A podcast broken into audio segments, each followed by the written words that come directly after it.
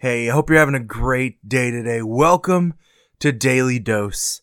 Hope you join us today as we dive into scripture and we take a look at what God's word has to say for us today.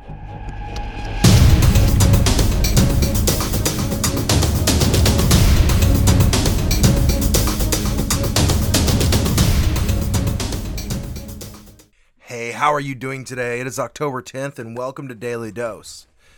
Got a fun one for you today. Today we're going to talk about an expression that I uh, I find super interesting that we see in the New Testament uh, with uh, a couple places, uh, such as Romans, First Corinthians, as we're going to read today, uh, in Second Corinthians, and even in First Thessalonians. And so um, I want to talk about the holy kiss. I know automatically you're like, whoa, I don't want to talk about this. This today's gonna be a fun one. Today's gonna be a fun one as we talk about this. If you have your Bible, open with me at 1 Corinthians chapter 16. 1 Corinthians chapter 16, look at me in verse 19. The churches of Asia send you greetings. Aquila and Priscilla, together with the church in their house, send you hearty greetings in the Lord. All their brothers send you greetings. Greet one another then with a holy kiss. I, Paul, write this greeting to you with my own hand. If anyone has no love for the Lord, let him be accursed, our Lord come. The grace of the Lord Jesus be with you. My love be with you all. Jesus Christ.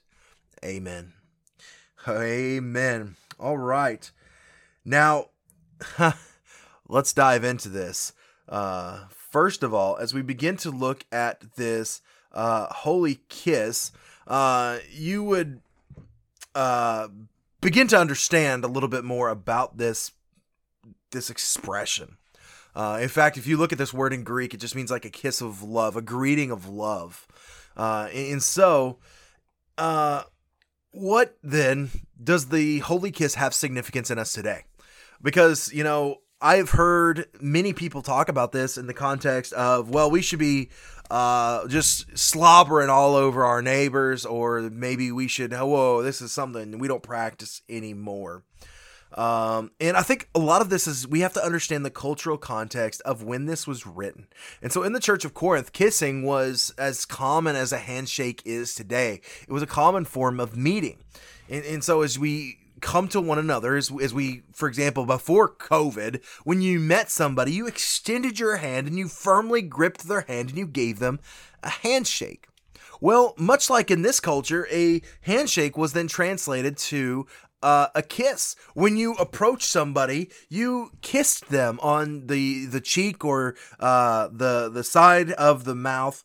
And uh, while we look at this and we're like man that is disgusting it was far more common among Christians in the West. In fact, a lot of the Christians in the West still kind of practice this, um, and we we cannot resist from learning from other cultures in, in, in, times. We have to learn from them because as we look for what is called authorial intent within the scripture, we have to understand why is the author writing this?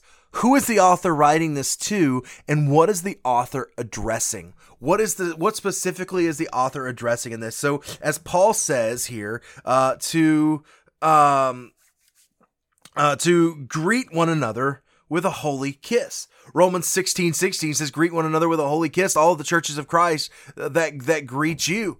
Second Corinthians 13 says, greet each other with a holy kiss. First Thessalonians says, greet uh, all your brethren with a holy kiss. So, what on earth does this mean for us? We have all of these passages of scripture that say to greet one another with a holy kiss.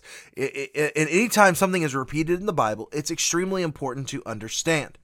Now, I think that we understand that what Paul and especially what Peter and Paul are trying to make exactly plain here is there to stress that the uh, the kiss is just an ordinary kiss. In fact, when you look at this word in the Greek, it just means a kiss of love, a greeting of love. And so, um, what I would translate to today, uh, which again would be to put in cultural context of authorial intent, is to have a holy handshake. So we have to understand that while kissing is not genuinely just Christian, uh, it is genuine. Our greetings must be genuine for uh, for realism. We must be genuine with each other. You see, there's so many things that that we try to contain, contain ourselves. A lot of us have walls that we build up in our lives. We do not let people in, and we we we put on fake masks and we go about our lives. One of the things I've been working on is when I say something, I genuinely mean it. Because a lot of times somebody's going to ask me, "Hey, are you okay?" and I'll be like, "Yeah, I'm fine." But inside I'm like, "I'm not fine." I, I am the furthest thing from fine. We have to be genuine in our relationships, in our in our in our in our greetings with one another. When we greet somebody, we must be genuine in that greeting. And secondly, we have to let down our walls. We have to let our um, our affection, our our, our our our love of people overflow from us. You know, as, as we look at this, it seems to uh, be counterculture to what we are taught today. But this concept of a holy kiss is still very much relevant for us today to greet each other with a holy kiss, to greet each other with a greeting of overwhelming affection. If I was to translate modernly that term, greet each other with a with a, with an over affection. We must be loving of each other, especially our brothers and sisters. So, yes, a holy kiss is still relevant. It's just maybe not a kiss anymore. But the the actions, the genuine the genuine the genuineness of it is still very much real today. Hope you have a fantastic day and I'll see you tomorrow.